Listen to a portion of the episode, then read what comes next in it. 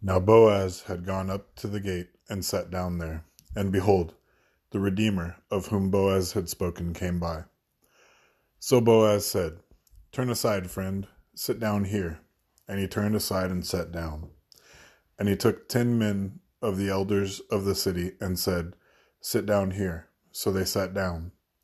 Then he said to the Redeemer, Naomi, who has come back from the country of Moab, is selling the parcel of land that belonged to our relative Elimelech. So I thought I would tell you of it and say, Buy it in the presence of those sitting here and in the presence of the elders of my people. If you will redeem it, redeem it. But if you will not, tell me, that I may know. For there is no one besides you to redeem it, and I come after you. And he said, I will redeem it.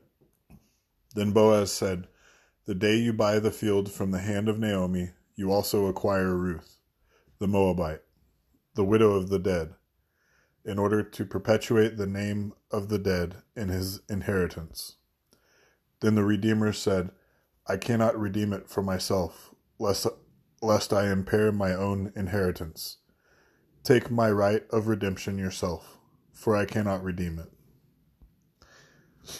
Now this was the custom in former times in Israel concerning redeeming and exchanging. To confirm a transaction, the one drew off his sandal and gave it to the other. And this was the manner of attesting in Israel. So when the Redeemer said to Boaz, Buy it for yourself, he drew off his sandal. Then Boaz said to the elders and all the people, You are witnesses this day that I have bought from the hand of Naomi all that belonged to Elimelech, and all that belonged to Chilion and to Mahlon. Also Ruth the Moabite, the widow of Mahlon, I have bought to be my wife, to perpetuate the name of the dead in his inheritance, that the name of the dead may not be cut off from among his brothers and from the gate of his native place. You are witnesses this day. Then all the people who were at the gate and the elders said, We are witnesses. May the Lord make the woman who is coming into your house like Rachel and Leah, who together built up the house of Israel. May you act worthily in Ephrathah, and be renowned in Bethlehem. And may your house be like the house of Perez, whom Tamar bore to Judah, because of the offspring that the Lord will give you by this young woman. So Boaz took Ruth, and she became his wife. And he went in to her, and the Lord gave her conception, and she bore a son. Then the women said to Naomi, Blessed be the Lord who has not left you this day without a redeemer, and may his name be renowned in Israel. He shall be to you a restorer of life and a nourisher of your old age.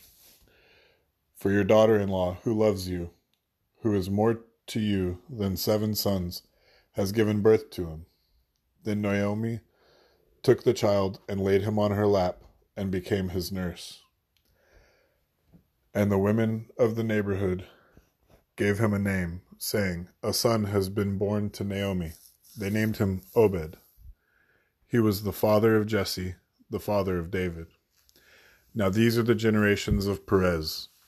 Perez fathered Hezron. Hezron fathered Ram.